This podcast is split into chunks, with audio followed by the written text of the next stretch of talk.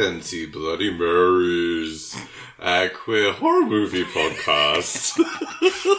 This episode, we're reviewing Nosferatu, a symphony of horror. oh, beautiful. Is that its actual name? Yeah. Okay. Um, uh, Why would I say it otherwise? so that's just a little mini review of the, or tagline. and that is the end of the podcast. My favourite bit. anyway, so uh, we are uh, two uh, horror nerds who live in Hackney. Uh, pronouns they, them. That's all, really. oh, yeah. Um, I think we have done this in the wrong order. Um, I'm an elevator full of blood, Sean. And I'm your worst dreams come true, Alex.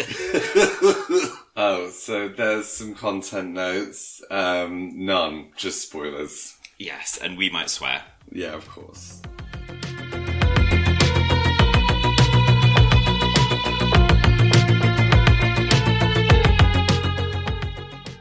So, Alex, this is a significant milestone in our podcasting journey. What? because this is uh, this is only the second black and white film that we're reviewing.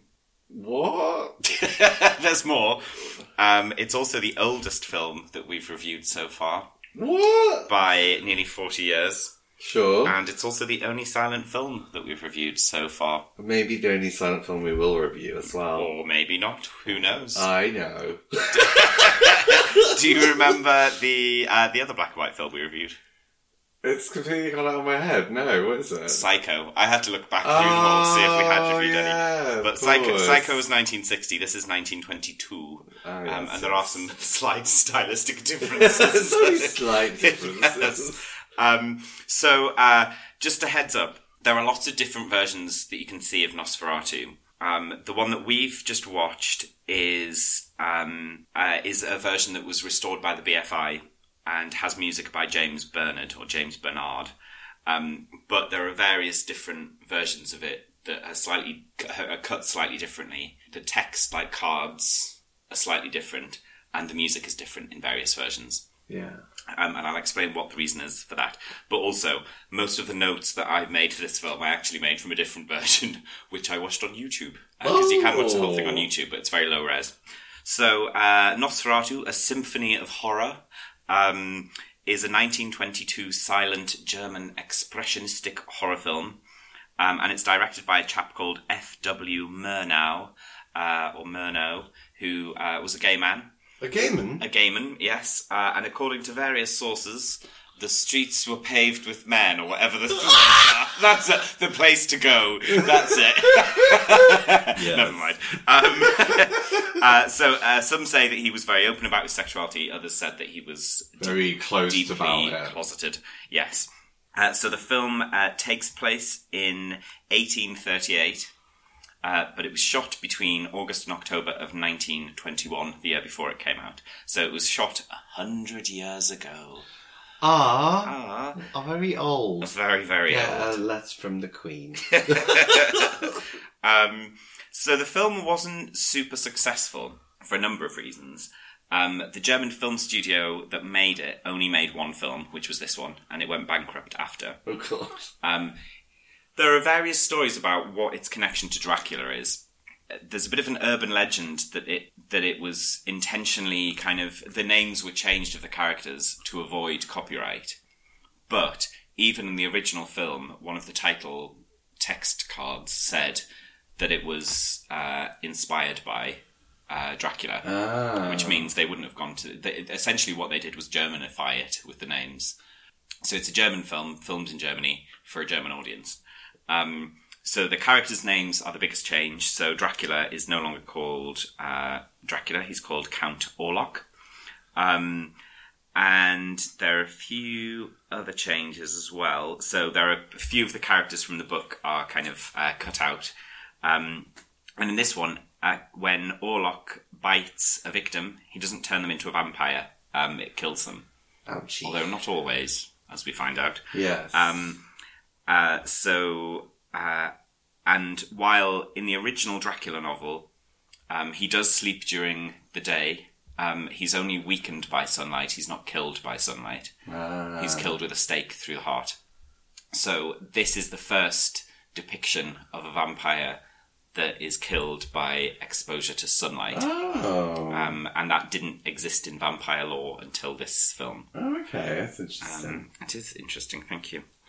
So by the time this came out, um, the novel of Dracula was about uh, 25 years old, and uh, following the release of the film, uh, Bram Stoker's widow, Florence Stoker, uh, sued for copyright infringement um, and won. of course. So the, the court ordered all existing prints of Nosferatu to be burned, but one print had already been distributed around the world. So what we see now is the surviving cut, or a surviving cut of the that film that was distributed worldwide that survived the burning. So this could very easily have been a completely lost film.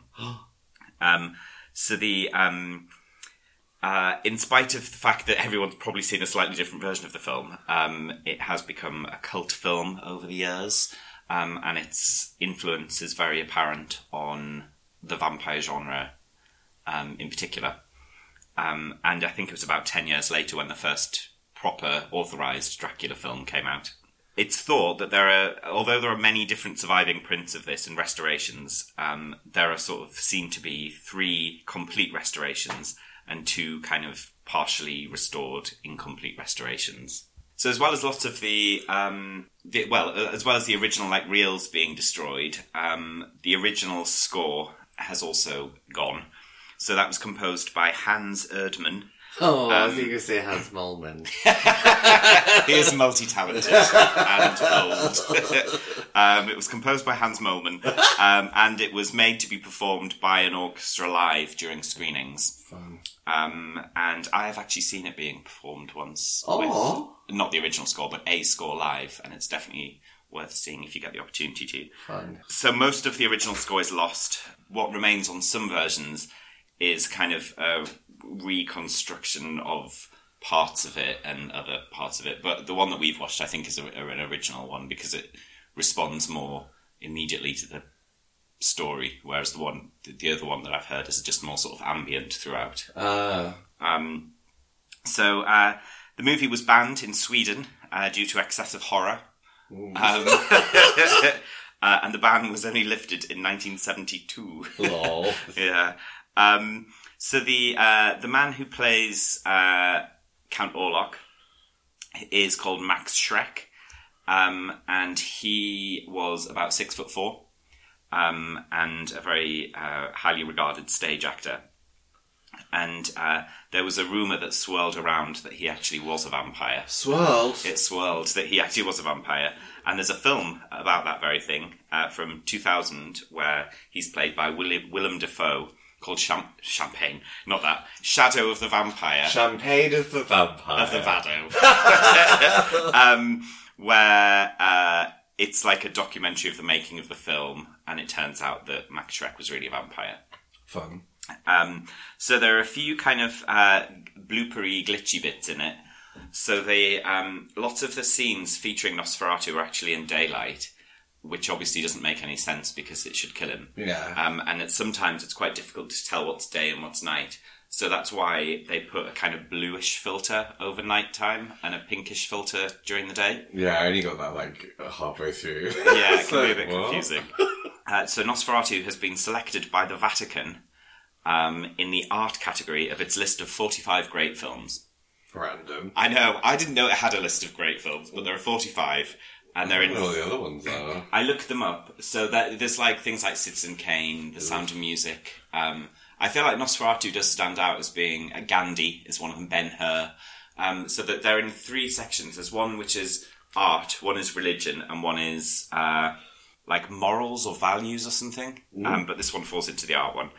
The character of Nosferatu is only seen on screen for um, a bit less than nine minutes Oh. uh, in total throughout the film, uh, and is, doesn't make his first appearance until uh, 21 minutes into the film. So, as well as the uh, the controversy uh, over uh, with uh, Florence Stoker over the rights of uh, Dracula, uh, there's also another controversy that surrounds the film, which is uh, to do with anti-Semitism. So the uh, lots of uh, commentators, even at the time and many since, have said that the the appearance of Count Orlok uh, who has a sort of a large hooked nose and claw-like fingers and a big bald head, uh, resembles lots of the kind of uh, stereotypical um, caricatures of Jewish people Yeah. that was shown as like propaganda to German people.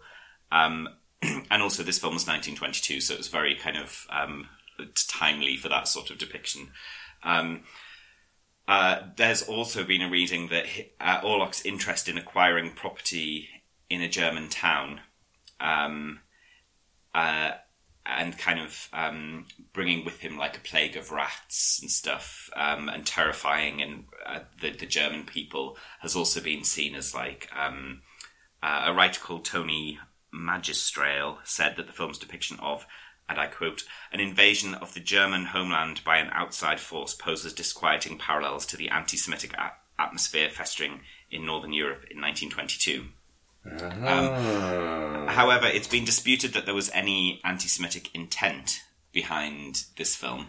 well, I was going to say the story already existed, and then it was set in England. It did, but it, I guess the part of the idea of it being changed to Germany was part of the the, the kind of issue with it. But um, a, a writer called Kevin Jackson has said that the director uh, was friendly with some of his friends were Jews. Essentially, is the best argument. Yeah. friends were Jews. Um, so uh, was friendly with and protective of uh, a number of Jewish men and women throughout his life, including Jewish actor Alexandra Granach, who plays Knock in Nosferatu, and Knock is the uh, estate agent.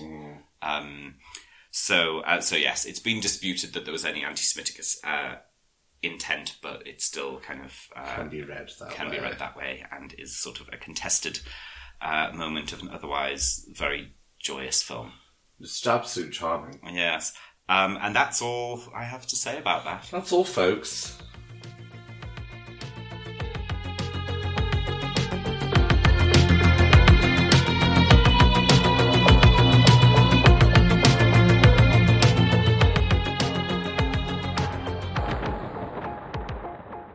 So the the title card tells us that this is 1838 and is a chronicle of the Great Plague of Europe. Um, and then and then another. Uh, this might potentially be quite a short recap because there's not much dialogue in this film. There's no, actually no dialogue. No, but we have said that in few past ones and still rattled on for six days about it. So, That's true. um, so the opening title card says that uh, says Nosferatu. Does not this word sound like the call of the death bird at midnight? Uh, you dare not say it, since the pictures of life will fade. Life, life will fade into dark shadows.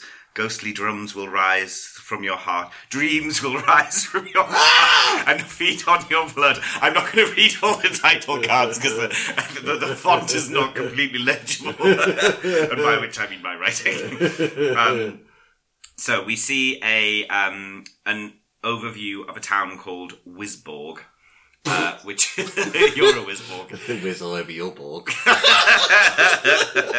Um, oh no, that's whizzing me Borg. Um, the uh, the Wisborg does not exist. Oh. It's uh, it's like a is it a portmanteau where you switch two words Switch together words of together. like Weimar and Lisburg or something. I don't know, some places. Um, Wisdom.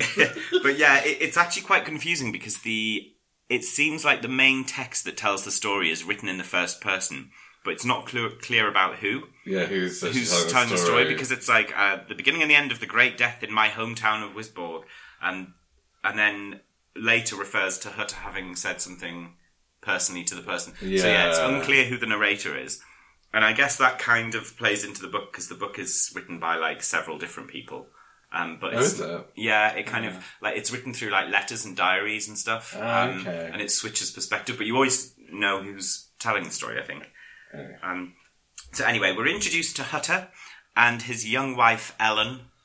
Um, and Hutter is uh, in his uh, boudoir, and he looks out of the window, and it's a lovely sunny day.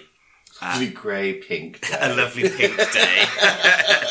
um, Ellen is leaning out of a window, also in a different room, and she's playing with a cat on the windowsill. Um, and Hutter goes and uh, picks a lovely bunch of flowers uh, and, and takes them to Alan.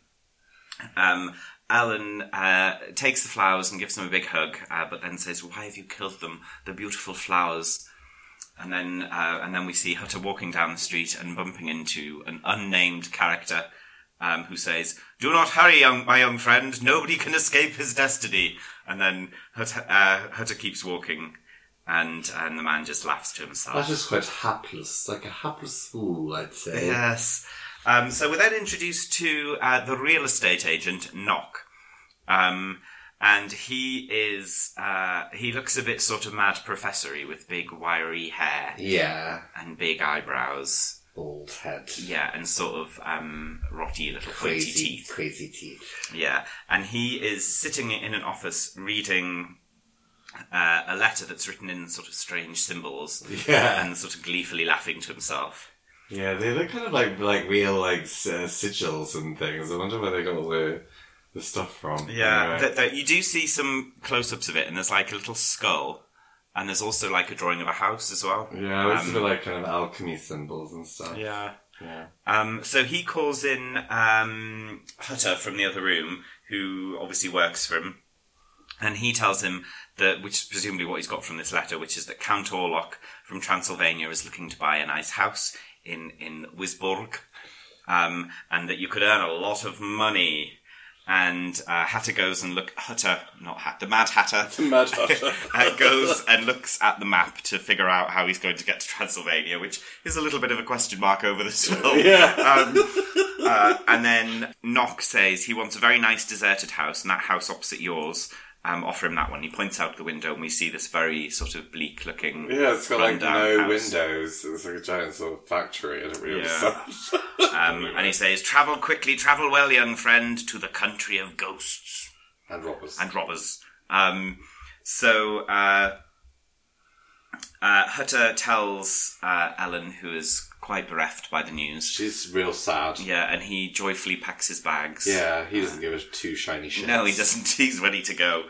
Um, and he, he leaves his worried wife, who's obviously incapable of looking after herself, uh, with uh, his friends, the, the rich ship owner called Harding, and his sister Ruth, who live in a very beautiful house with a sweeping outdoor staircase. It is nice, very sweeping. Yes, and uh, she she cries as he leaves, and then runs after him and has a, a Little a- a final s- hug. sad embrace. I like that bit. yeah, was that your favourite That's bit? my favourite bit. Yeah, scariest bit. Yeah, that was scary. um, so then we see him. Uh, we see Hutter mounting a horse and going off on his merry way to Transylvania.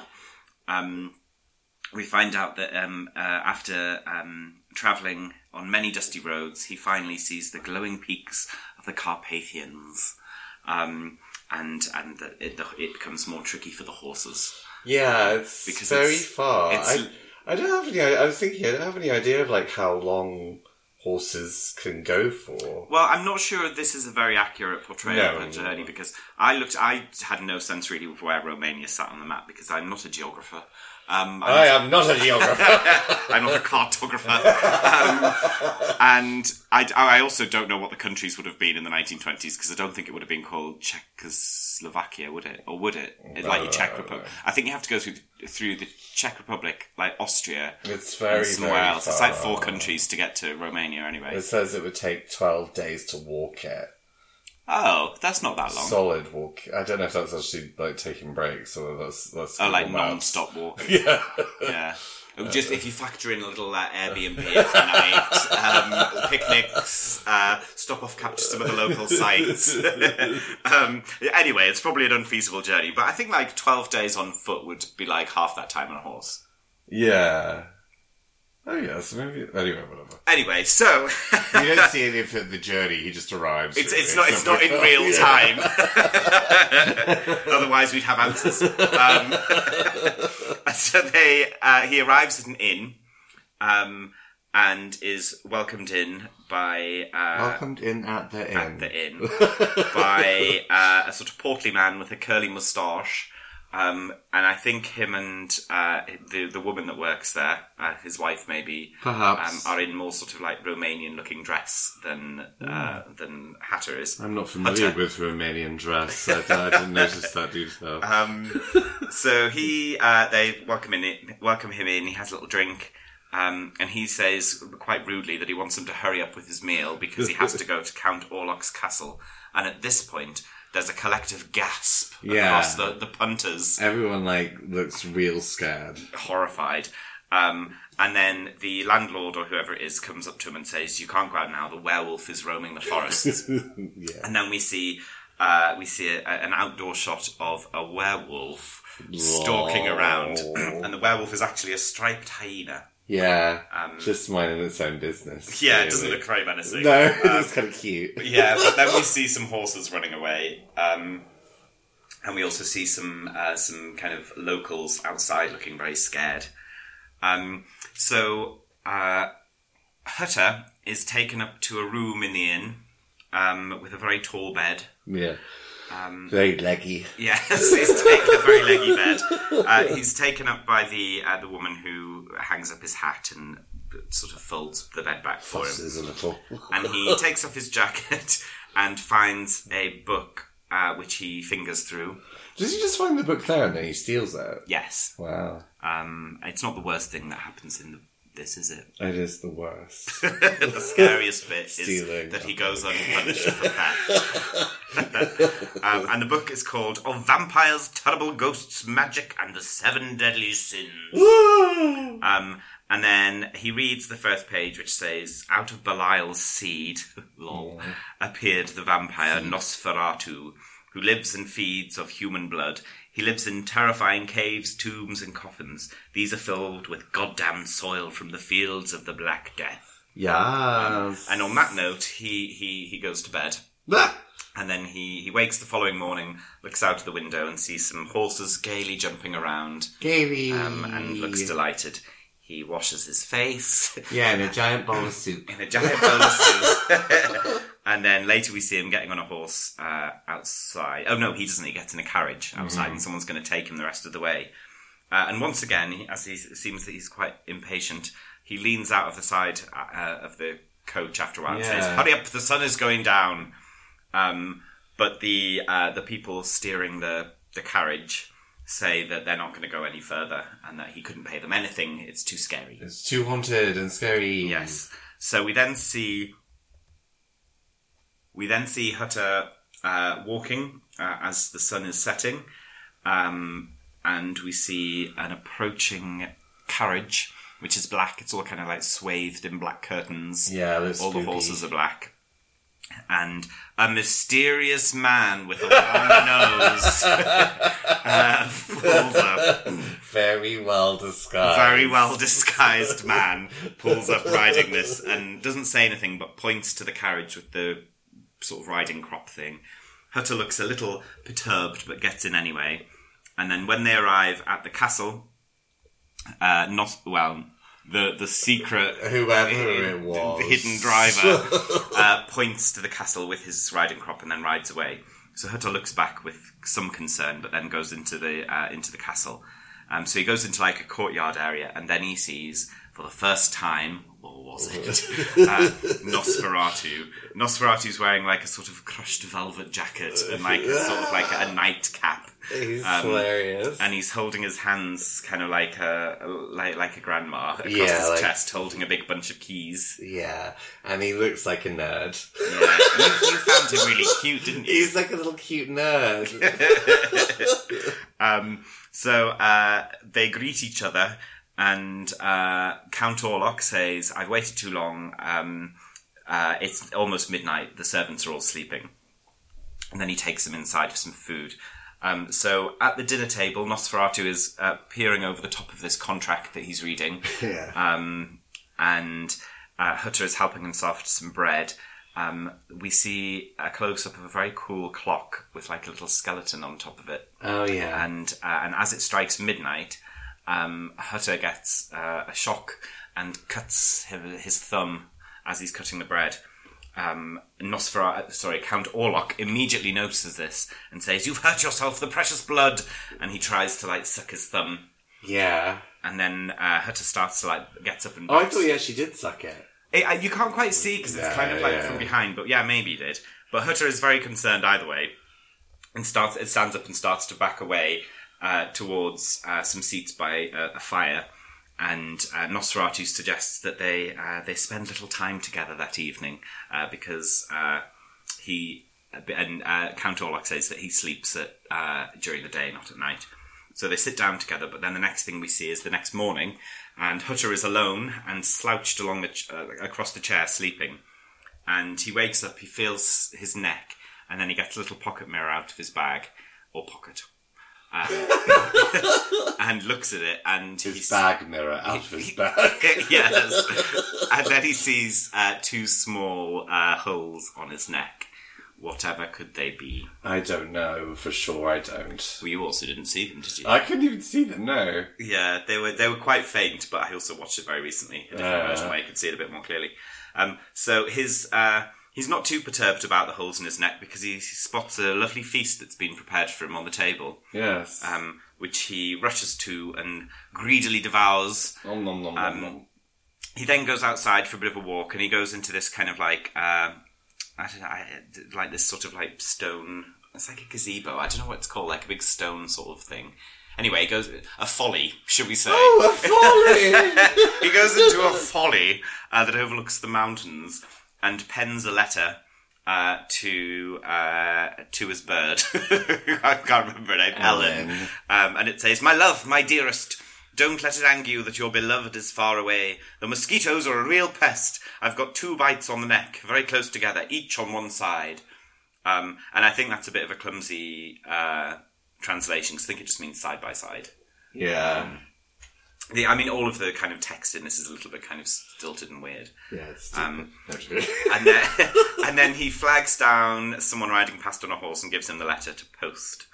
Um, and then it's a very short day because the go- the ghostly evening light uh, again seems to uh, uh, revive the shadows of the castle. As oh we're told. no! Here comes the blue. Yes. So then we're inside again, and we see um, uh, what's his face, Count Orlok, reading the contract again, and he notices a um, what's it called? Like a what is it called? Like a little. Not a pendant, but it's like a little, the little photograph of uh, Ellen. Oh right. It's like a little I kind know, of it's like a little oval framed. shaped, I don't know, uh, they have a funny name, don't they? But it's a little framed picture of Ellen that Yeah. he just accidentally drops on the table. Um, and uh, Count Orlok notices this and looks at it gleefully and says, Your wife has a beautiful neck. And then this seems to be, we can read between the lines that this seems to be the deciding factor on whether or not he's going to move in next door to them. Um, He's sold. so he's sold, he signs the contract, done. Um, so then we see uh, it- uh, Hutter in bed, or getting ready for bed anyway, and he takes the book that he stole from the inn out of his pocket and reads another page which says, during, I feel like he'd be more equipped for this situation if he just read more. For just yeah, one page I at a don't time. like. I don't like his interactions with the book. They're stressful and annoying. well, I'm about to stress you out by reading the page from the book, which says, During the night, Nosferatu clutches his victim and sucks their blood like a gruesome life-saving drink. Beware so that his shadow cannot burden your sleep with horrible nightmares. Ah, that makes a little bit of sense of what happens next. Um, so he, um, the clock strikes mid, strikes midnight.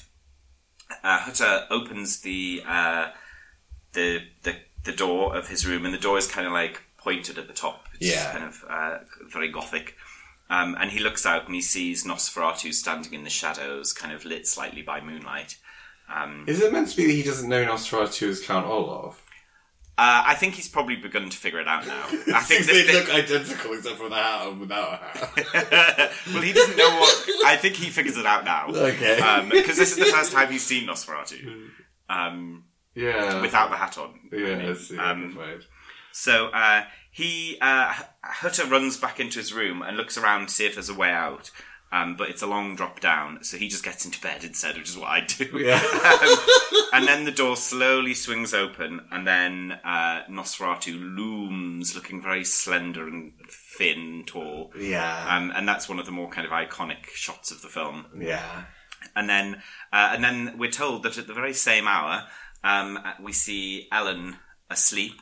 And she, all of a sudden, she's at the uh, Harding and Ruth's house, of course, and she sits up uh, f- with some vigor.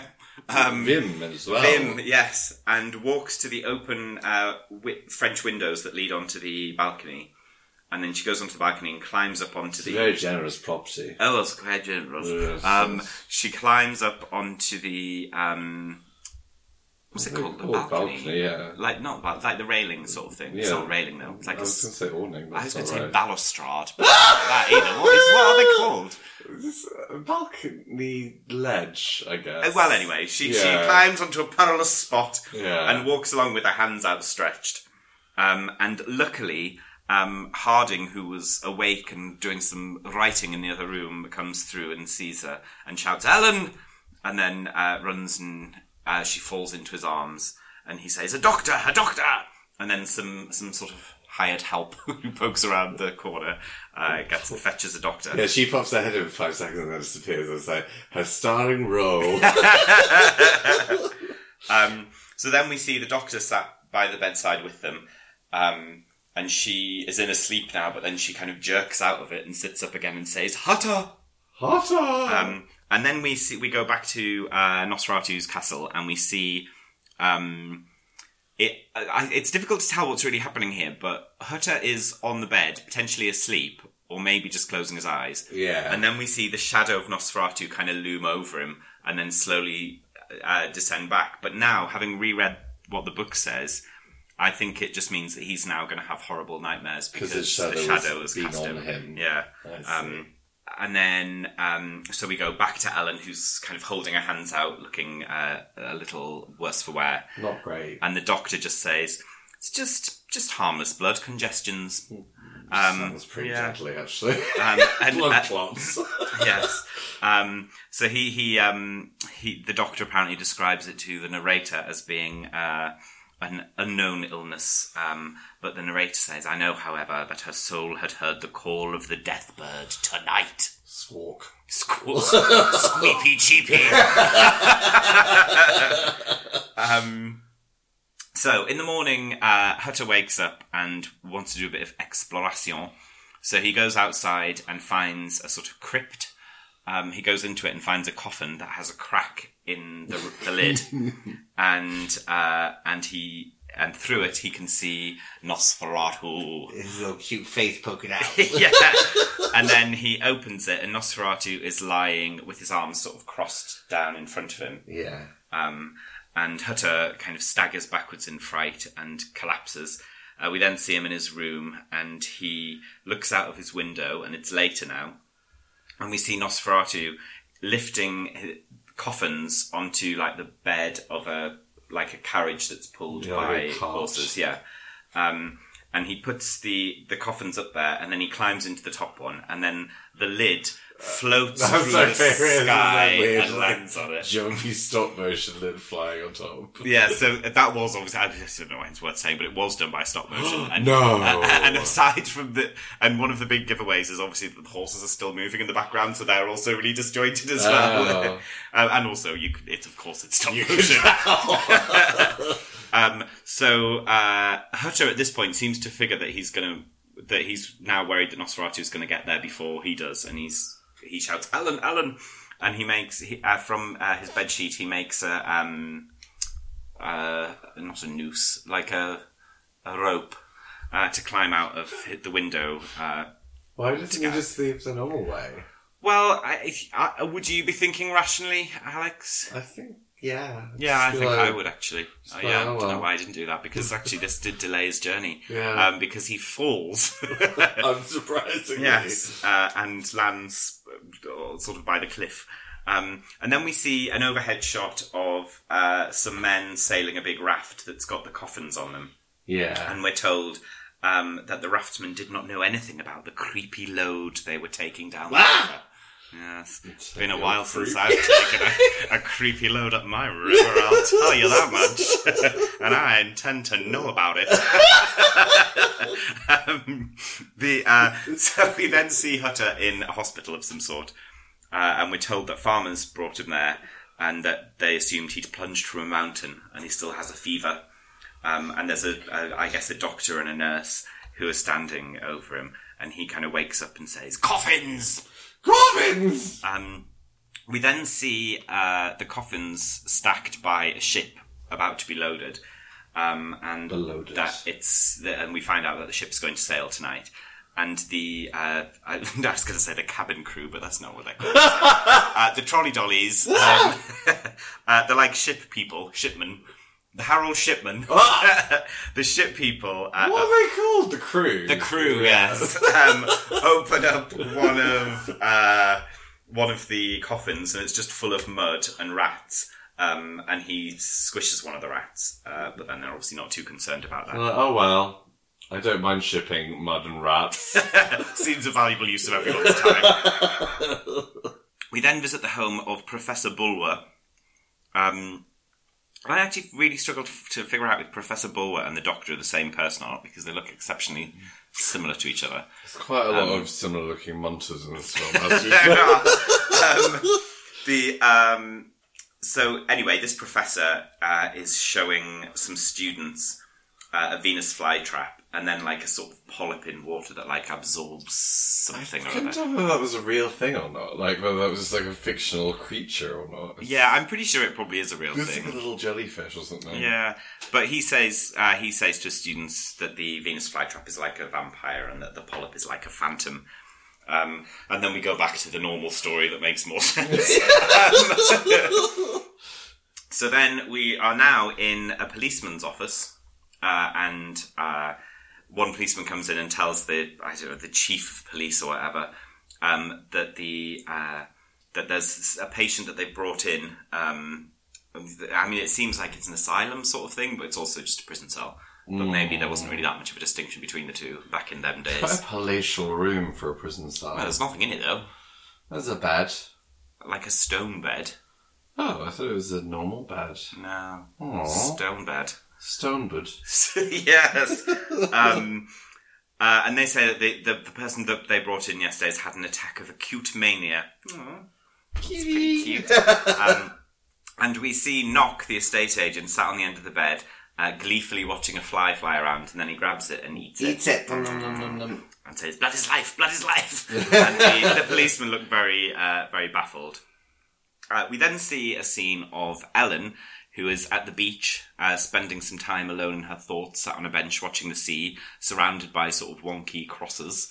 Um, and then we see Harding and Ruth playing croquet uh, when someone arrives with some post. So they rush to the beach to give it to Ellen, and she reads the letter about the mosquito bites and, and looks very concerned. Such a weird letter. So don't be angry, I'm gone. Also, I got bitten by mosquitoes. yeah. Nothing else to say.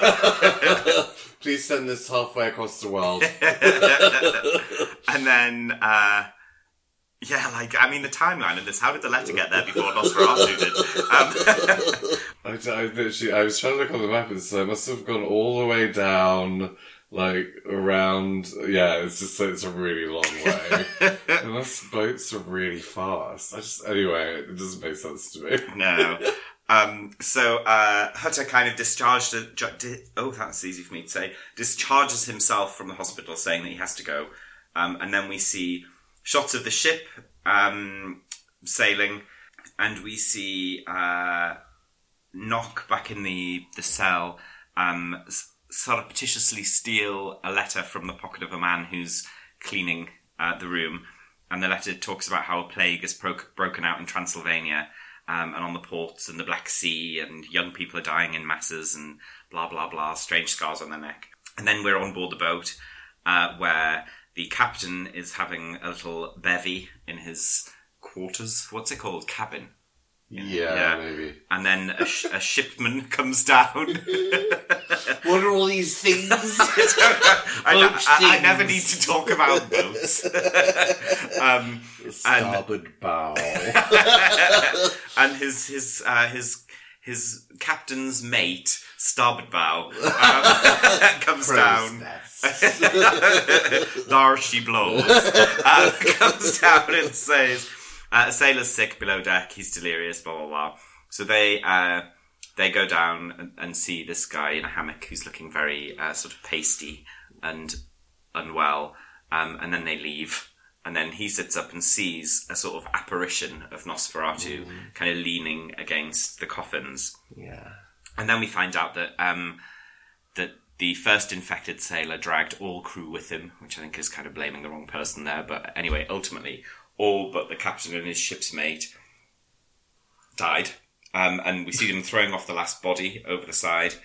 um, the ship's mate has a an axe, and he says, "I'm going to go downstairs or below deck, and if I'm not back up here in ten minutes." And then he doesn't say what what. Yeah. So he goes down, he smashes into one of the uh, coffins, and some rats come out.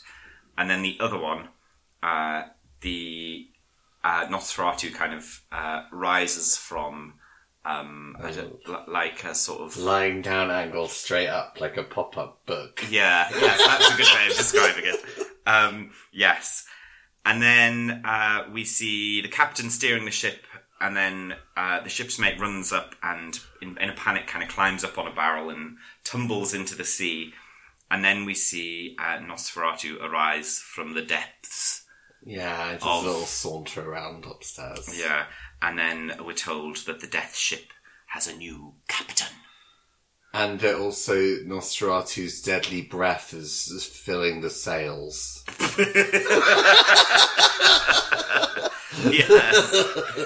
um, uh, so then we see Ellen back up to her old tricks again, uh, Oh, walking around on the balcony, um, kind of hands out to nowhere in particular.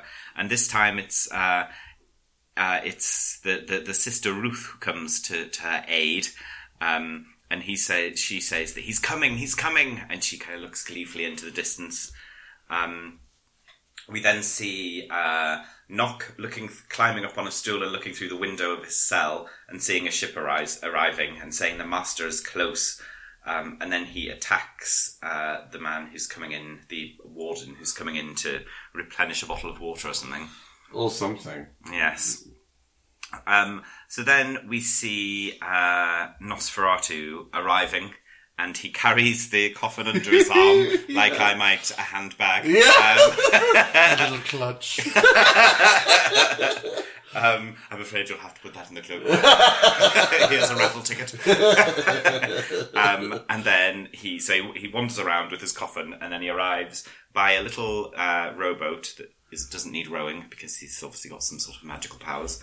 That arrives at his lovely new harrowing house, um, and he stands in front of the door and then just kind of disappears into it. Um, so not far behind him is Hutter, who arrives um, back in Wisborg. and so he's Hutter's been on a horse. Yes, But Nosferatu arrived by ship, and they arrived exactly the same time. they did, which seemed to be about twenty minutes after that. Hutter was in hospital for maybe three days. so the ship really didn't seem like a good idea. No. um, so uh, Ellen is delighted to see Hutter. Uh, they do a little hug and a little smooch. Um, and meanwhile, the ship has arrived, obviously, because we've seen Nosferatu get off it, but um, the, some some men, official-looking men Yes, on, on the a group of suspicious men. Yes, uh, board the ship and find the body of um, the captain who has got little bite marks, and they say we've checked on board. There's no living so- there's no living soul uh, here.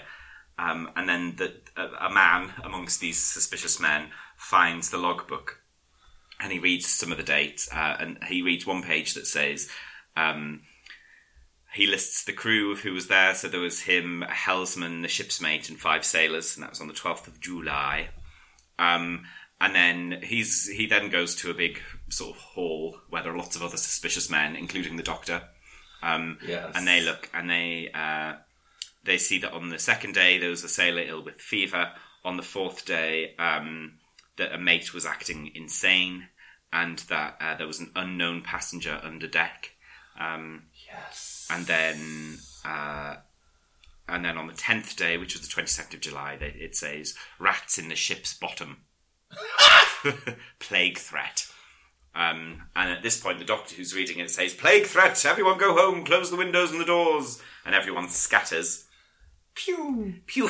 and then we see a man with a drum kit. Uh, well, not a drum kit, Yeah, well, a single a drum. um, and he plays the drum, and people poke out of their windows, uh, and he announces this proclamation uh, that there's a plague. They can't be taken to hospitals. Um, everyone must remain indoors. Um, yes, then people shouldn't be seen on the streets. And then we see a man going around with a big black hat, and he's putting drawing crosses on the doors of those places that have uh, infected people. Have been plagued. Uh, and one of the doors he stops at, and uh, some pallbearers come out carrying a coffin. Coffin, yeah. Yes. So uh, we then see Ellen back at her house, um, and uh, she's been told, instructed by uh, Hutter not to read uh, the book that he brought back, Don't read this book. but she could not resist its strange force. Yeah. Um, uh, so she's looking through it, and uh, she finds out. Um, what does it say? I don't know. Isn't it the same stuff you already read about, like the the blood being like the elixir of life? Yes, yeah, yeah, yeah. Um, yes, it's just normal Nosferatu stuff. Um, and Normal stuff. and Hutter comes in and is and is annoyed that she's reading it, but she points to the to the house that he's moved into, and uh, and she says that she sees it in her dreams every night, and she's scared, and blah blah blah. Um, so then we find out that uh, that fear, as well as the plague, have hidden in all corners of the town. And uh, the ship's mate, Harding, not ship's mate, the captain or whoever it was, Harding, and his sister Ruth. Um, we see that Ruth is ill. Um, and then we see a shot of Ellen looking through a window and seeing a street full of uh, people, uh, coffins being carried in a line. That's quite an iconic shot. It actually. is, yes. And that's when you said, Oh, Nosferatu must be hungry. Yeah. He's really busy. He like he kills like the whole town. Well, I guess we don't know how long this is over a period of. So, I like- think half an hour. Yeah, Um, why there's so many coffins in the street? It's like just killed another fifty today. nothing Who, to who worry. are already in coffins. Yeah. Yeah. um, so Ellen's still reading that book because she's just a glutton for punishment. Oh, Blood. But she might find something that will help save the day. So the next the page that she reads says, "Nobody can save you unless a sinless maiden makes the vampire forget the first f- crow of the cock, if she was to give him her blood willingly." So then we see lots of people being very scared around the village, and we see Hutter, who they're gossiping about. Not Hutter, they're gossiping about Knock, who has who they've heard has escaped from his cell after strangling the guard, and then they see him running.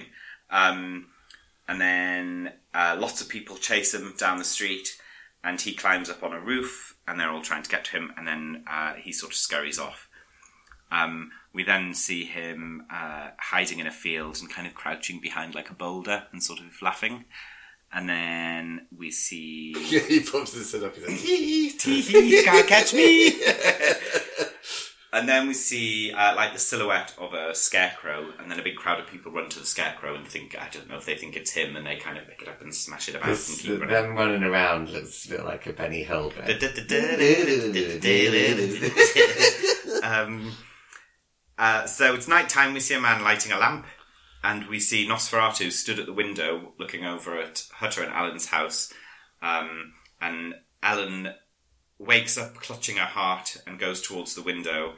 And Nosferatu leaves to make his way over there. Hutter is sleeping in a chair by the bed. Ellen goes to the window and looks out. And then we see Nosferatu making his way over. Um, Hutter wakes up and Ellen kind of collapses in his arms again, and he places her in the bed and uh, and goes to get the doctor. Uh, she gets up again and goes and looks at the window, and at this point we see the most iconic part of the film, which is Nosferatu's shadow as he looms up the staircase and to her bedroom door. Then we see her reaction rather than seeing him. Um, she uh, we see his shadow, the hand, the shadow of his hand, kind of appear over her chest, and then kind of clench as if he's like grabbing her heart or something, and she kind of responds as if she's in pain. Um, and uh, meanwhile, we see Hutter waking up the doctor, and then we see uh, the police chief finding out that they've caught Knock, uh, and then we see a harrowing shot of Nosferatu biting at Ellen's neck. Nom nom nom. Nom nom nom Ferratu. um, which I think is a really it's a really beautiful shot and it's really under uh, uh, underrated in terms of like iconic shots in this film. Mm, it's, it's so Um, beautiful. And then we see the cock crow, which has obviously distracted him as the as the book page As suggested. foretold. Yes, Nosferatu looks concerned, um, and then we we see He does not like cock. no, we see Hutter back in his cell, um, and he know, he sees that the lights coming in through the window, and he's saying, "The master, the master!" And he climbs up, and then some guards kind of wrestle him down, and then Nosferatu goes over to the window, steps right into the light, um, and then kind of clutches his heart, puts his hand out, and then disappears in a puff of literal smoke. Literal. Yes, um, and then we see uh, we see Knock, who's now all tied up in his cell, and he says, "The master is dead," and then he looks very sad. Very sad. Yeah, and then Ellen sits up, her face uh, bathed in sunlight. She kind of puts her hands up in the air and says, "Hutter," uh, just as Hutter's arriving, and then she kind of falls into his arms, and then she dies. Yeah. Um, and Hutter kind of uh, kind of falls over and is sobbing. Um, and then the camera pans out. Well, it doesn't pan out because there's only one camera used for this film, apparently. Oh. Um, then we see another shot um, where it might have panned out had had it, they had the, Yes, the, the means to do it. Well, you can still pan with just one camera. Anyway, blah blah. um, uh, and then we see the doctor, who probably is regretting getting up at all, um, just standing at the door, um, and he takes his glasses off and rubs his eyes. Yeah. Um, and and- thinks, yeah, what a waste of my time. Yeah, and we're told that the plague has been contained, um, and uh, and then we see a shot of like a silhouette of like a little kind of ruined castle, and then the title card. Well, it's probably not the title card; it's the end card. Says the end. I have an uh, that I'd like to make. Yes. Every time you said uh, to the window, do you know that song? To the window, to the wall, till the sweat drips down my balls. Do you know that No, song? that sounds more like a you song than a me song. It's, What, it's what an is old it? classic. Is it? How old? yeah, like I think it's nineties. That's disgusting. But yeah, that's what I thought every time you said to the window because you said it quite a few times. when you were watching it, did the sweat drip down your balls? Yeah, of Ah, course.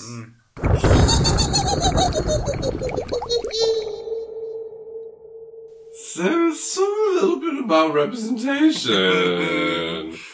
This um, might be a tricky one. yes, I think we'll be uh, zipping through this section. Although there's probably a lot to say about women. There's a lot to say. Really? Uh, well, yes. Go on then.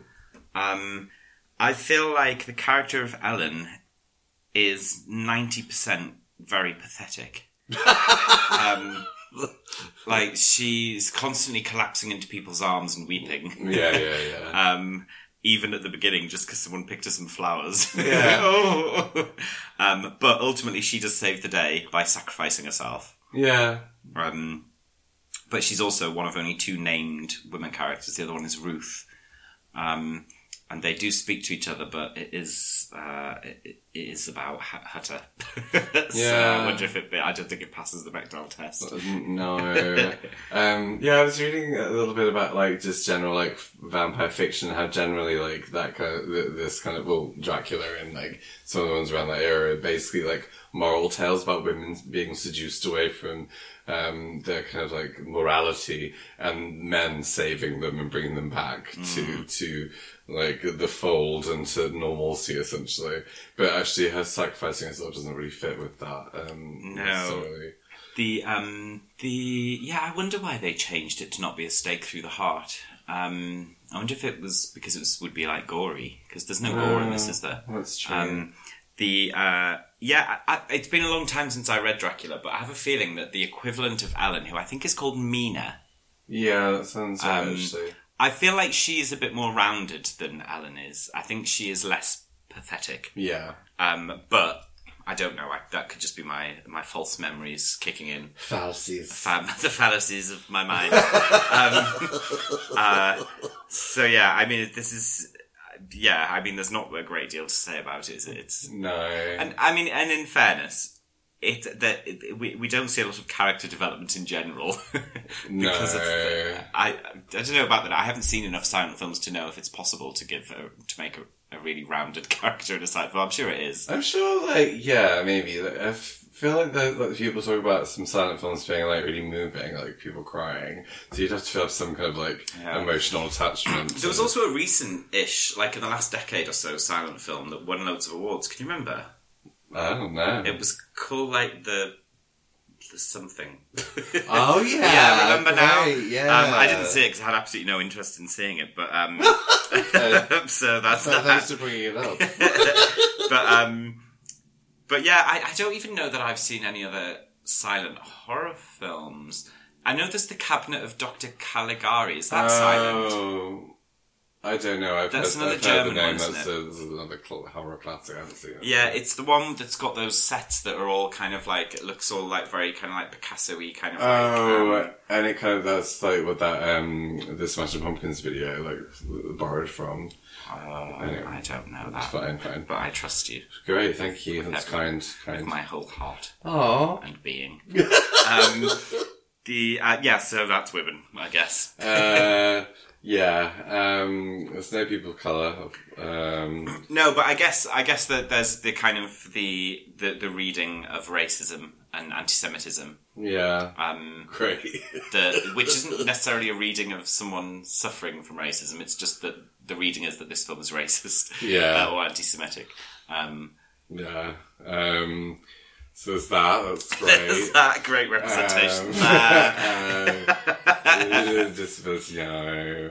Um, that's that's it, isn't it? Really, what we usually talk about. and queer stuff. Oh, queer stuff. I mean, yeah, it's always with like vampire films. There's always like a queer, like, like yeah, element to the fact that like I mean, the bit where he sucks on his finger and stuff. And says, "Shall we spend the night together?" yeah, um, and then nibbles his neck while he's sleeping. Yeah. um, but yeah, so that's the thing. What we can say about representation. Yeah, I, I was thinking about the queer thing because I was just like, well, of course, there's not going to be any queer representation because it was from 1922, but it was it was only like 13 years later when The Bride of Frankenstein came out, which has a really queer scene where the blind man meets Frankenstein and they kind of bond and become friends. It's like one of the most beautiful horror film scenes ever, um, and that was by James Whale, who was a gay, and he made. Another gay. Yeah, and then he made Old Dark House not until the 60s, but that was also super gay. So we're on the cusp of like gayness in horror. Gayness. Um, but yeah, it wasn't quite there yet. But I think there is always something kind of implied by Yeah. uh, the sort of penetrating um, Yes. of, of the vampire. Yes, the kind of bisexual, fluid nature of vampires just biting anyone. Yes. Um, Greedy. Greedy. um, yes, so that's that really. Shall Um, we do the awards? Sure thing, hun. Um, I've, I, I forgot which order the categories go in. So well, I mean, the first thing is the song. Oh yeah, fuck. Let's go. oh, stop looking at me. You do it. I did it last time. Okay. Awards, awards. We've done that Oh one no. before. okay. Awards, awards, Awards, awards, awards, awards, awards. Oh, jaunty. Best character. My best character is the hyena werewolf. Um, I said I had I can choose between the cock at the end Oh, yeah, nice cock. or the uh, the woman that pokes her head around the door to get uh, and he says get the doctor and then she goes. She's a good one. uh, what do you think was the spookiest bit? Um, well, I quite liked the bit on the ship where um, that you see like the ghostly transparent version of him, like it's like sitting on the coffins or like leaning on them. I thought that looked quite cool. Um, obviously, it wasn't really scary, but nothing in this film is that scary. Yeah, I think the I mean, the most obvious bit is him creeping up the stairs, but again, it's it's kind of iconic rather than scary. But the the bit afterwards, which I think is overlooked, is where you see him just like in almost darkness. You can just see his face kind of over the side, down. nomming on a neck. yeah. Um, I think it's it's quite a beautiful shot and, and chilling. yes. Yes. Uh, funniest bit. Uh, Nosferatu carrying his coffin through the town like a little sneak. yeah,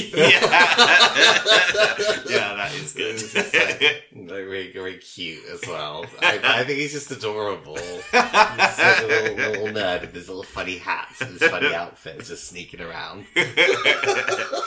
yeah, I think in general, like it's a, it's just a very funny film. Like I've seen it in a in a like a, a cinema, like maybe two or three times, definitely two times, maybe three times. Once with a live orchestra, once not with one. Um, and it, it's a film that elicits laughter from the audience now because I think it, it's um, I don't know if it's just the nature of silent films and the kind of like sparseness of it or the overacting that happens in it. Um, but also it is just quite funny Yeah. um, to a modern audience. I think in Uh, general it's a very funny It's film. just it's funny as well because it's just like there's some bits where like people just stare into each other's faces for ages for no reason, and you're like, what are they doing? Like, what's happening here? Um, so yes, I, I don't didn't have a specific funniest moment, but I think it is very funny in general. Yes, good one. Yes, true. Um, uh, the best death. I don't know. Um, I guess like the combo of hers and then Nosferatu's, Ellen and then Nosferatu is probably the best. Yeah, I had two that I enjoyed most. One was Ellen's, just because of that kind of shot of him biting a neck. Um, and the other, I really like when the shipmate kind of throws himself into the sea to escape uh, the. Um, but he might not even die; he might swim home. so who knows? Hilariously, that was my worst death. Is it? Uh, because it looked like he just kind of like stumbled and just fell overboard. Ah, I think there was a worse one, which is the captain's death because we don't see it. Oh, Um, right, it yeah, just yeah. says like there's a new captain of the death ship or something, and Yeah, then we see his corpse later. Um, what do you think the queerest moment is? Well, it has to be the bit where he sucks his finger. Like I think, yeah. Yeah, I, uh, yeah. I, I said the bit that follows that, which is like we should spend the night together. I, I'm not tired. Um, and finally, I don't necessarily have an answer for this, but who's the sexiest character? Well, I don't find her sexy, but I think she is like a glamorous babe. It's like Ellen. She's like kind of like an iconic kind of goth babe. She's like always wearing black and like she has those kind of like really cool, like shiny, perfect black ringlets. Yeah, and Um, like completely like there's no uh, like contours to her face because she's so pale. yeah, and, like really exaggerated eye makeup. Obviously, they had that in the olden days. Yeah. No, but yeah, I think she she looks really cool. I think she looks especially cool when she's at the seafront and like the wind is blowing her ringlets. Yeah, yeah, you're probably right. I do have a little crush on the ship's mate who threw himself uh, over the side. I did consider him for a split second, and then like straight after you see like a kind of look close up of his face, and then there's a wide shot and he's like hunching around, like, like yeah, kind of weird. I like that. Yeah, hot. Uh, yeah, I'm, I'm actually aroused now, just Mm, thinking about hot. it. um, okay, so final thoughts. What Final did you? Was this the first time you'd seen it? It is my first time, maybe even my first time seeing a silent film, actually, as well. Ah. Um, so, uh, I, well, I, uh, going in, I was hesitant, um, because I just couldn't imagine how silent films could be interesting. Um, but it, yeah, it was good, very entertaining, and very funny, as you said. Um, and yeah, a, a good film, surprisingly so, given it was a silent film.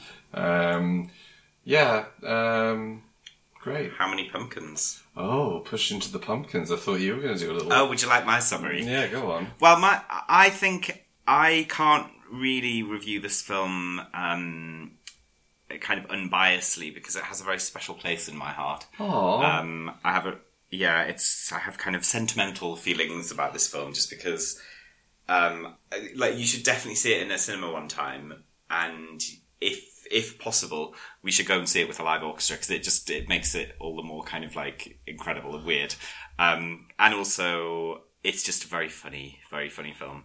Um, and really iconic, like so many iconic moments, and its influence on other films is so obvious.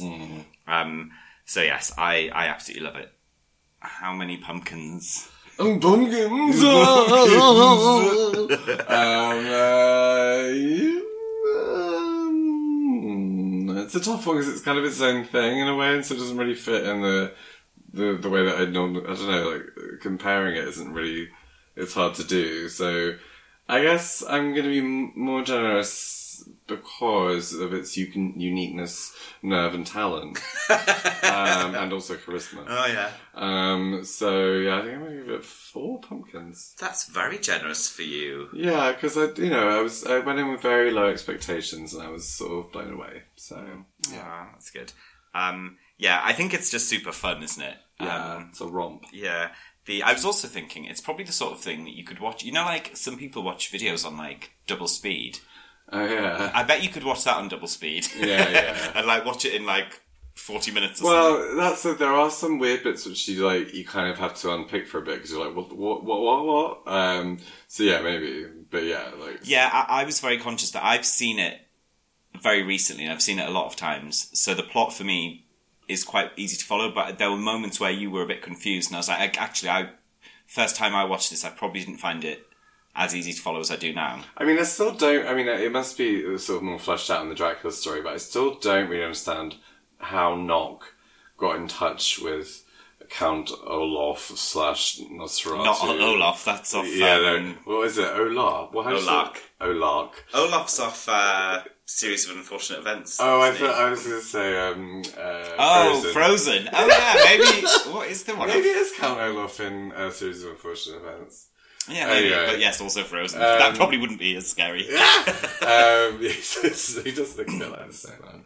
Um, anyway, um, what was it? It's unclear what the rela- yeah, there like was how they got in touch with each other, like, and why? Well, it's a letter, isn't it, that he received? yeah, but then, like, does he get all like possessed immediately just by reading the letter? Yeah, that's not clear. And when I rewatched it again recently, I I thought that at some point Knock and uh, Nosferatu actually met, but they don't even meet each other in, in the thing. No. Um, but he obviously has this kind of overpowering thing. But then from the very beginning, Knock is kind of like sort of quite shady character that seems a little bit kind of like on the cusp of evil anyway. Yeah, so maybe they got in touch through occult means.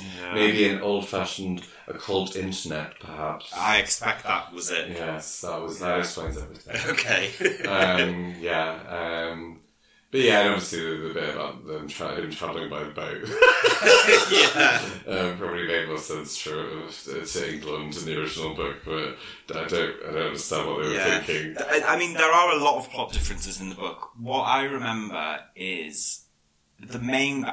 I remember this. the book is it's brilliant, but it does tail off a little bit at the end. I think, but it start he the the main character goes over to the the castle and is there for quite a long time. It's not just like a Yeah, because. I've seen like Bram Stoker's Dracula, but um, so yeah, he's there. And there are other vampires Yeah, are, like, exactly. women. Like, he gets like sucked into that kind of like harem of like Yeah. vampire ladies who like suck Yes, blood for like, yeah, months yeah. and months or something. Like um. Um, but yeah. Um, but yeah, it's also unclear why he doesn't just leave once he signed the contract because he's like there for like another two days being haunted by. yeah. so anyway, it's just like just little things in the story. But it's just like yeah, um, but it's fine. Yeah. Well, I also give it four pumpkins. I thought you were going to hate it. I think you're gonna go five pumpkins. No, um, no. It's. I mean, in term, if we were just like rating it on its like significance, Sure. I'd give it five pumpkins. But as a film, I think it's a very good, solid four that I really love. fibrous four.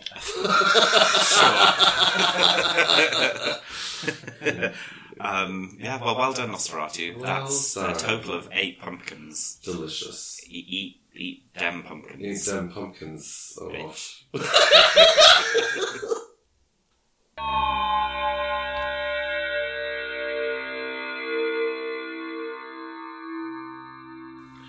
It's time for the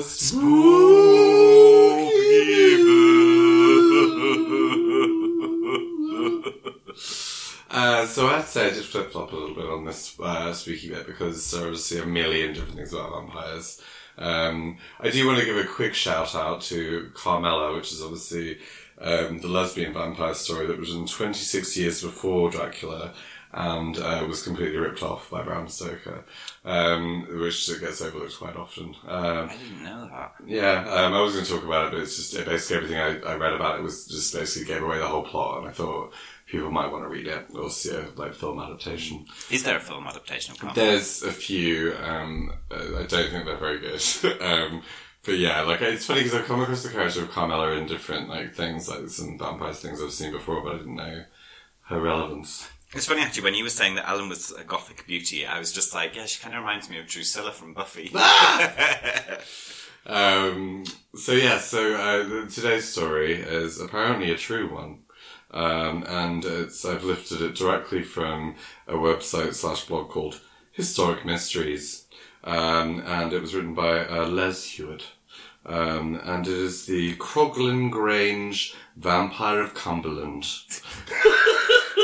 You know, that's what I imagine people not from England think English places are called. I, I must take my picnic to Croglin Grange of Cumberland. So, um, so uh, I, I, I apologize for not being in my own words, and uh, I'm reading in the style of Les Hewitt. So I love Les Hewitt's style. He has beautiful writing. Um, so let's go. Um, nearly all cultures have stories about creatures of beings, or beings that return from beyond the grave to feast on the living during a house of darkness. In the West, the vampire's taken on a whole new persona over the last century or so. The roots of pop culture's most famous monsters are traced back to Eastern European folklore. However, similar creatures go back thousands of years in various civilizations. One early incarnation of the bloodsucker emerged in England during the uh, 1800s when Augustus Hare told of the Croglin Grange vampire in his autobiography, Story of My Life. It's a great title for an mm, autobiography, isn't Yeah, it? sounds like something that someone off EastEnders would This is the story of my life. Or like when Pam St. Clements called us the end of an earring. the best autobiography It is title of all the best. Have I told you what I would call my autobiography? Oh, Probably you have, have, 'cause I've got quite a limited repertoire of anecdotes. You said again. I would call it a good book to curl up and die with. It's, yeah, it's. Thank you. And you know there's also a hairdresser called Curl Up and Die? The, Oh, I see what they've done yeah, it's quite good. there. Yeah. Um, anyway, um, I might sue them. um, so the Croglin vampire. it's so, so weird every time I say Croglin. Uh, also, Um, sorry to interrupt, but I'm just wondering. You know vampire bats? yeah.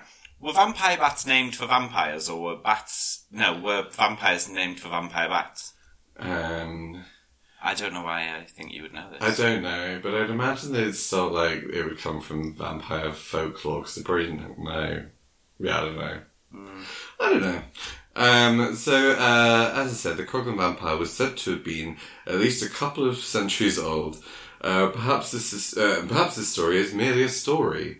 However, Hare portrayed it as one based on truth. Um, a popular Hare portrayed it as based on truth. it's the name of the author, Augustus Hare. Okay. Uh, so I can't even make, begin to make that make sense. The wig portrayed as false. Um, anyway, um, a popular form of literature or storytelling at the time was the type one might find in the Penny Dreadful pamphlets. Um, these were works of fiction that were unusual, uh, uh, sorry, uh, usually about pirates and highwaymen and uh, gothic in style.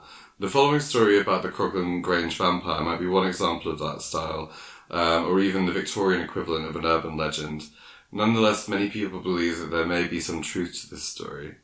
So, um, Augustus Hare claimed uh, Captain Fisher had told him a really extraordinary story connected to his own family. Um, the Fisher family had had a long-standing presence of several hundred years in Cumberland at a place that they called Croglin Grange. Um, the family eventually grew out of their house, thus they decided to relocate to the south. But instead of leaving their property vacant, they chose to lease it out to paying tenants. Um, the clan... Landlords are scum. Yes, uh, also ACAB, because we seem to have ACAB. episode. Yes. Um, also, we did talk about police today without mentioning ACAB. So, What? So just uh, if I don't have time to edit it back in, ACAB, then we've said it now. Um, Yes. Um, so uh, the Cranswell siblings, two brothers and a sister, took up residence in a single-story farmhouse. Winter came and went through without incident. Uh, the following summer was a muggy one. Um, one uh, on one oppressively hot night, the tenants took the opportunity to watch the moon before finally turning in. The sister, Amelia, lay on her bed on top of the covers and closed the bedroom window. The shutters remained unlocked, though. Um, unable to settle down to sleep in the heat, Amelia gazed out of her window. Uh, a church, uh, complete with its own graveyard, stood behind a line of trees. Her eyes caught a glimpse of something concealed in the twilight. Uh, two flickering lights seemed to be moving among the copse of trees visible from her window. Uh, she was intrigued at first, but the longer she watched, the more nervous she began to feel. In a moment, both lights started to emerge from the tree line into view. It looked as though the lights were a small part of a more substantial form, a humanoid form. Ah.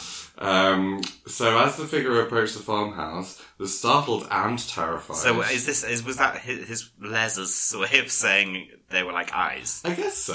Like, unless he has like yeah, sort of lights Like on his uh, chest. mi- microfactors. he's, he's, he's cycled there. Um, so as the figure approached the farmhouse, the startled and terrified young lady suddenly found the compulsion to act. Amelia raced to the door, arriving just in time to unlock it. I think that must be lock it. Um, it seemed as Come though- in, strange, Quick, come in! glowing sir. um, it seems as though this was not a moment too soon. As she fumbled at the lock, Amelia could hear a scratching sound coming from outside her bedroom window. Despite her growing terror, she dared one look, uh, one look backward. Standing outside the window, almost filling it, was a hideous face that had fierce, glaring eyes. Bony fingers made efforts to open But the, the window. face was fully filling the window. I know, giant vampire face. um, bony fingers made efforts to open the window for a couple of seconds before stopping. A new noise made Amelia freeze with even more fear. Whatever was outside was now picking at the what was it? Lead, no, lead seals of the window. Lead seals. The lead seals. um, no sooner had the sound uh, rendered her immobile than another made her blood run cold. The window fell out, and one arm levered into the open window from the inside. Um, what? Anyway, um, unable to move or even raise an alarm, the thing moved quickly and was beside her in a moment, teeth nestling into her, expo- her exposed neck. Now she felt able to scream. Her shrieking alerted both her brothers who came to investigate. I think I would have woken them up by now. Yeah. Hello, a Right. problem. Now I There's a giant face. and bony fingers clambering at my lead seals. um, after breaking down the door, the invader fled back uh, the way it come. It came, uh, way it come. Uh, Amelia's brother took up pursuit, but he was no match for the giant strides of the creature. Giant face. the giant face of the creature uh, disappeared beyond the wall of the churchyard.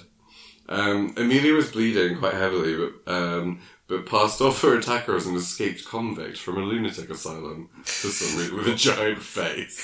Um, He suffers from mad big face-itis. um, given her ordeal and the fact that she regarded herself as a girl with very little superstition, it was perhaps an understandable conclusion. I don't think so. Um, I think it was uh, further stigmatising silly. the mentally ill. Yes. Um, Amelia did recover from her wounds, but needed to recuperate. Um, the three of them went to Switzerland so they could completely recover. Lol. It's funny that people did that the other day. I must go to Switzerland to recover. um, I, I used to work with an old man who told me um, that he was once ill, and on the NHS they funded a holiday to like Cornwall by the sea for him, for him to get like Oh. sea air. Um, that can't be medically proven.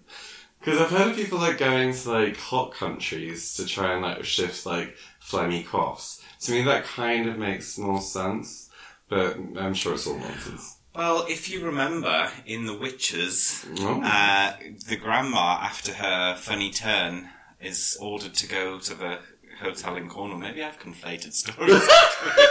Everyone goes Have you never been prescribed going to Cornwall to a hotel full of witches? on the NHS. Jeremy No, no. Corbyn.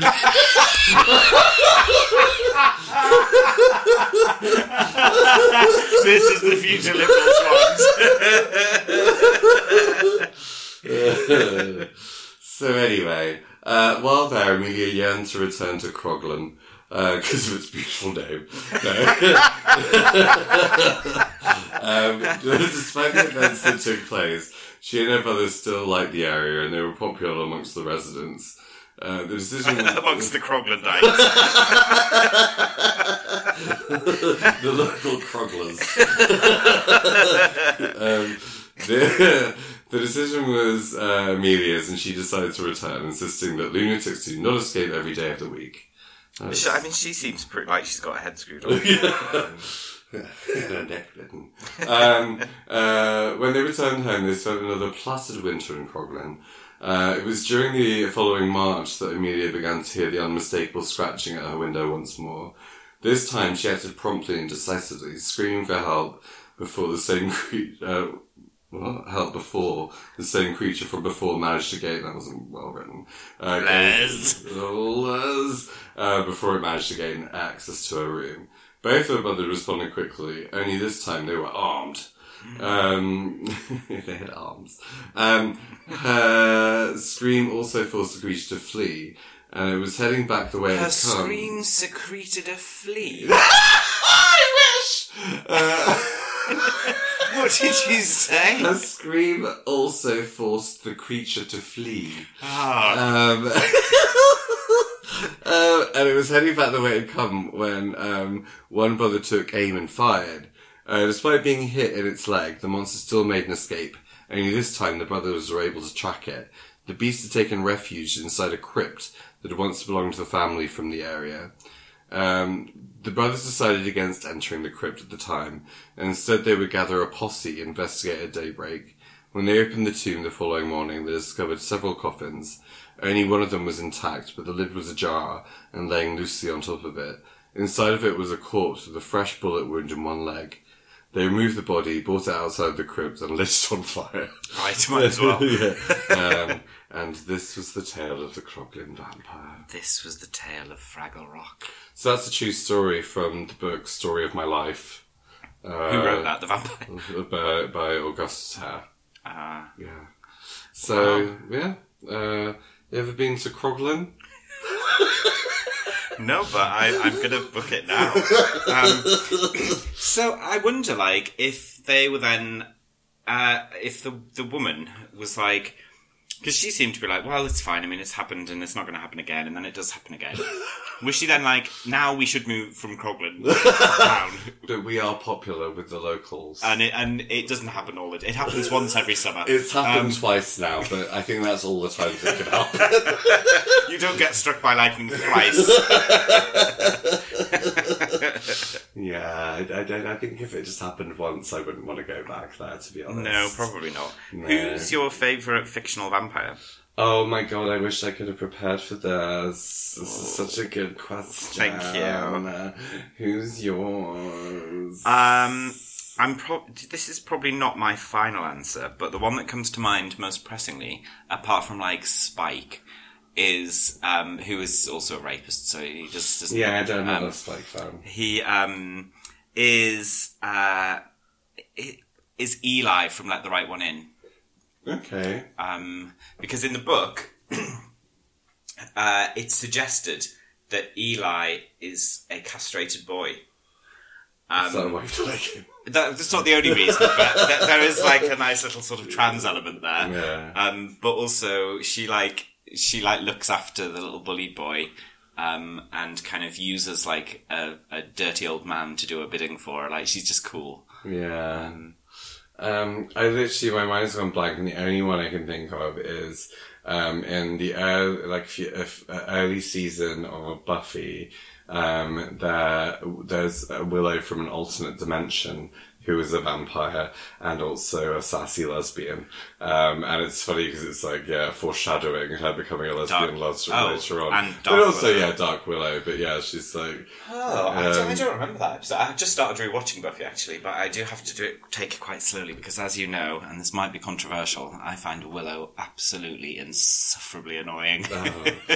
Yeah, because she makes some funny comments. She's like, she says something like, "Oh, she's so mean and maybe a little bit gay." Um, and then and then she become a gay. Um, but yeah, there must be other ones. But yeah, if I had more time, I, I'd, uh, well, maybe we'll do another vampire-themed film soon, and Yeah. we'll discuss it at further length. yeah, we can do it. Vampire of the week.